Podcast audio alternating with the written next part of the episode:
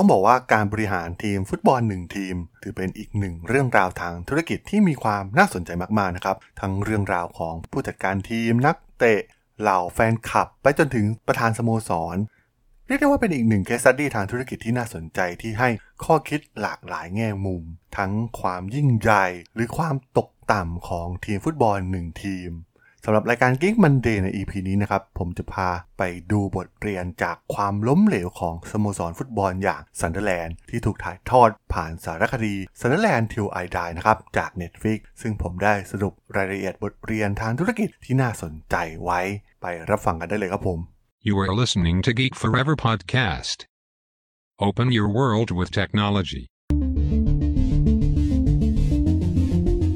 This is Geek Monday.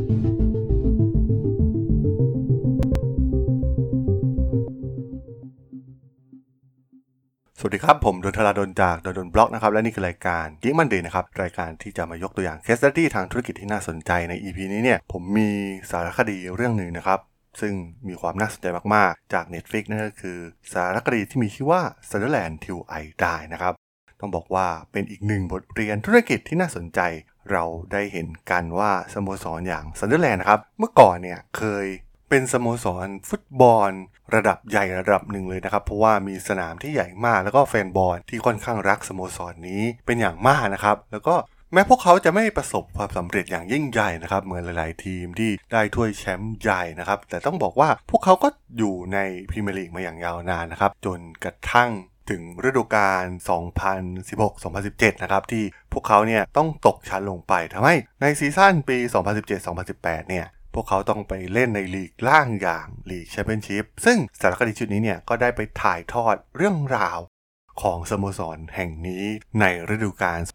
2017-2018 นะครับ เป็นอีกหนึ่งสารคดีที่ผมมองข้ามไปนานนะครับ จนได้รับการรีวิวมาจากอ่า YouTube ช่องหนึ่งนะครับ แล้วก็ผมก็ลองไปดูเออ มันมีเรื่องราวที่น่าสนใจมากๆ เพราะว่ามันให้แง่คิดทางด้านธุรกิจ หลายๆ เรื่องมากๆนะครับ ซึ่งผมก็ได้ลิสต์ไว้นะครับ แล้วก็จะมาเล่าให้ฟังใน EP นี้นะครับสำหรับเรื่องแรกที่ถือว่าเป็นบทเรียนที่น่าสนใจนะก็คือ การลงทุนในด้านทรัพยากรบุคคลนะครับสโมสรฟุตบอลเนี่ยมันก็เปรียบเหมือนองค์กรธุรกิจทั่วไปนะครับ มันต้องมีนักเตะดีๆ มีทีมงานดีๆนะครับไปจนถึงผู้ตัดสินใจสูงสุดอย่างประธานสโมสรด้วยเช่นกันนะครับ ถือว่าก็ ในปี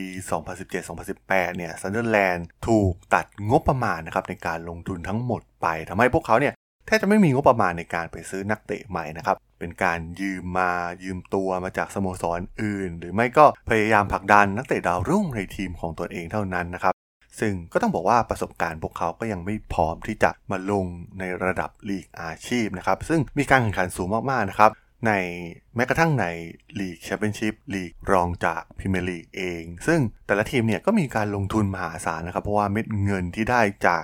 การเล่นเนี่ยก็ค่อนข้างสูงอยู่นะครับ แต่ว่าทางซันเดอร์แลนด์เนี่ยไม่ได้ทำการลงทุนในส่วนนี้เลย ก็ทำให้พวกเขาเนี่ยก็ต้องพบจุดจบนะครับ ก็เป็นจุดจบอย่างไรก็สามารถไปติดตามกันได้นะครับในสารคดีชุดนี้ ส่วนข้อที่2นะครับผมมองไปถึงเรื่องการตอบสนองต่อความต้องการของลูกค้าของพวกเขา ซึ่งลูกค้าในสโมสรฟุตบอล ก็คือแฟนบอลของพวกเขานั่นเองนะครับที่ต้องซื้อตั๋วมาเข้าชม ซึ่งก็เหมือนธุรกิจทั่วไปนะครับไม่มี product ดีๆ ไม่มีโปรโมชั่นดีๆ ล่อใจให้ลูกค้ามาซื้อเนี่ยเหมือนฟุตบอลนะครับฟุตบอลไม่มีนักเตะที่น่าดึงดูด ผลงานย่ำแย่นะครับก็ทำให้ลูกค้าเนี่ยก็ไม่มาซื้อตั๋วเพื่อเข้าชมในสนามนะครับทำให้ตัวเลขค่าเฉลี่ยของ การเข้าชมของซันเดอร์แลนด์เนี่ยตกลงไปมากนะครับในปี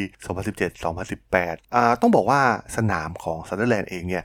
มีความจุสูงมากๆนะครับ จุเกือบ 50,000 คนเลยทีเดียว และถ้าใครได้ดูในสารคดีชุดนี้จะรู้ว่าแฟนบอลชาวซันเดอร์แลนด์เนี่ยถือว่าเป็นแฟนบอลที่คลั่งไคล้สโมสร มากเป็นอันดับต้นๆของประเทศอังกฤษเลยก็ว่าได้นะครับแม้พวกเขาจะอยู่ในดินแดนแถบอีสานนะครับ ตรงนั้นเนี่ยเป็น กลุ่มคนที่มีรายได้ไม่สูงนะนะครับ แต่ว่าในเรื่องฟุตบอลเนี่ยมันเปรียบเหมือนวัฒนธรรม เปรียบเหมือนประเพณีที่แฟนชาวเมืองซันเดอร์แลนด์เนี่ยต้องเข้าไปชมฟุตบอลในสนามนะครับ แต่เมื่อไม่มีสิ่งดึงดูดใจ ไม่มี product ที่น่าสนใจให้พวกเขาเข้าไป ก็ทำให้สุดท้ายมันก็ส่งผลต่อรายได้ของสโมสรอีกทอดหนึ่งนั่นเองนะครับสำหรับหัวข้อที่ 3 ที่น่าสนใจก็คือ การ เจรจาต่อรองทางธุรกิจ รวมถึงการรั้งซุปเปอร์สตาร์ไว้กับทีมนะครับ ซึ่งส่วนนี้เนี่ยก็ถือว่าเป็นสิ่งสำคัญนะครับในโลกธุรกิจจริงๆ เราก็อยากที่จะรั้งคนเก่งๆ คนดีๆ ไว้ ให้อยู่กับบริษัทนานๆนะครับ แต่แน่นอนว่ายิ่งคนเก่งมันก็ต้องมีแมวมองมาดู มาดึงตัวอยู่ตลอดเวลาแม้กระทั่งใน บริษัทธรรมดาจริงๆ ก็มีเหล่า headhunter เนี่ยคอยมามองพนักงานที่มีความสามารถนะครับเพื่อให้ไปย้ายงานไปในที่ที่ดีกว่าได้รับ benefit ที่ดีกว่า ส่วนในโลกฟุตบอลเนี่ยมันมันยิ่งกว่านั้นมากๆนะครับ เพราะว่ามันมีส่วนของเอเจนต์ที่เป็นธุรกิจอย่างชัดเจนทำให้การเจรจาในการดึงตัวนักเตะ หรือว่าการต่อรองให้คนเก่งๆเนี่ยอยู่กับสโมสรนานๆ โดยเฉพาะในช่วงวิกฤตอย่างที่ซันเดอร์แลนด์เจอเนี่ยมันเป็นเรื่องยากนะครับ ซึ่งตรงนี้เนี่ยบางครั้งการตัดสินใจเพียงนิดเดียวนะครับ การตัดสินใจพลาด การไม่สามารถที่จะรั้งคนเก่งๆไว้ได้ โดยคิดแค่ว่า เดี๋ยวเราก็หาคนใหม่มาได้ ที่มีความสามารถคล้ายคลึงกัน แต่สุดท้ายเนี่ยมันอาจจะไม่เห็นผลอย่างนั้นนะครับซึ่งเอาจริงๆในธุรกิจฟุตบอลเนี่ยต้องบอกว่ามันค่อนข้างมีเรื่องของเวลาเรื่องของ deadline ต่างๆนะครับเข้ามาเกี่ยวข้องนะครับ ซึ่งเราจะเห็นข่าวได้มากมายนะครับในการย้ายทีม ย้ายสโมสรในช่วง deadline ซึ่งเป็นช่วงเวลาบีบหัวใจของคนที่ต้องตัดสินใจนะครับ โดยเฉพาะเป็นการตัดสินใจที่อาจจะส่งผลมหาศาลอย่างมากๆ ต่อทีม ในซีรีส์ชุดนี้ก็ถ่ายทอดเรื่องนี้ได้อย่างน่าสนใจนะครับ มีการเจาะโฟกัสเข้าไปในช่วงวัน deadline ของการซื้อขายนักเตะนะครับ เราจะเห็นได้ถึงการตัดสินใจที่ยากมากๆนะครับ บางครั้งพลิกนิดเดียวเนี่ยจากโอกาสกลายเป็นวิกฤต และกลายเป็นวิกฤตหนักมาก ๆ ของสโมสรซันเดอร์แลนด์เลยก็ว่าได้ สำหรับบทเรียนข้อสุดท้ายนะครับ เรื่องนี้ก็ถือว่าน่าสนใจนะครับ เพราะว่าเป็นบทเรียนในด้านดีนะครับ นั่นก็คือการจะทำอย่างไรนะครับ ให้รีดศักยภาพขององค์กร ให้ได้มากที่สุดออกมาให้ได้นะครับ ซึ่งก็ถือว่าเป็นโจทย์ที่ท้าทายมากๆของผู้บริหาร โดยเฉพาะในซีรีส์ชุดนี้เนี่ยก็เป็นผู้บริหารชุดใหม่นะครับที่เข้ามาดูแลต่อ แต่ต้องการที่จะรีดศักยภาพของสโมสร ใช้ทีมงานเดิมๆนะครับอาจจะมีการลดพนักงานนิดหน่อย แต่ต้องการเป้าหมายที่ใหญ่ขึ้น ซึ่งการปล่อยให้ผู้บริหารเดิมๆเนี่ยคอยจัดการมันก็ได้ผลลัพธ์แบบเดิมๆนะครับการเปลี่ยนผู้บริหารเปลี่ยนคนตัดสินใจเนี่ยก็อาจจะสามารถทำให้ประสิทธิภาพ รีดคั้นประสิทธิภาพของเหล่าองค์กร เหล่าพนักงานภายในองค์กรเนี่ยให้มีประสิทธิภาพมากยิ่งขึ้นนครับ โดยบางครั้งเนี่ยมันแทบจะไม่ต้องลงทุนอะไรเพิ่มเลยนะครับ แค่เปลี่ยนแนวคิด เปลี่ยนการบริหาร แล้วก็ทำ resource utilize resource ที่มีอยู่เนี่ยให้มีประสิทธิภาพสูงสุด ซึ่ง case study ในสารคดีชุดนี้ก็คือในเรื่องการหาแฟนบอลให้เข้ามาซื้อตั๋วใน Boxing Day นะครับ Boxing Day เนี่ยถือว่าเป็นแมตช์ที่ส่งท้ายปีเก่าต้อนรับปีใหม่ของประเทศอังกฤษ ซึ่งจะมีการเตะฟุตบอล แล้วก็พวกญาติญาติอะไรเนี่ยก็จะกลับบ้านไปที่ต่างจังหวัดนะครับทำให้ช่วงนี้เนี่ยจะมีคนเข้ามาดูฟุตบอลมากที่สุด ซึ่ง ตรงนี้เนี่ยในซันเดอร์แลนด์เองเนี่ยก็สามารถที่จะทำสิ่งที่เหลือเชื่อมากๆ ก็คือการทำให้สามารถขายตั๋วในแมตช์นั้นได้มากที่สุดในประวัติศาสตร์ของลีกแชมเปี้ยนชิพเลยนะครับ พวกเขาทำทุกวิถีทางทั้งด้านการตลาด มีการตลาดมากมายนะครับ ที่ถือว่าน่าสนใจมากๆนะครับ มีการปรับใช้รูปแบบกลยุทธ์ใหม่ๆ เพื่อให้ดึงดูดเหล่า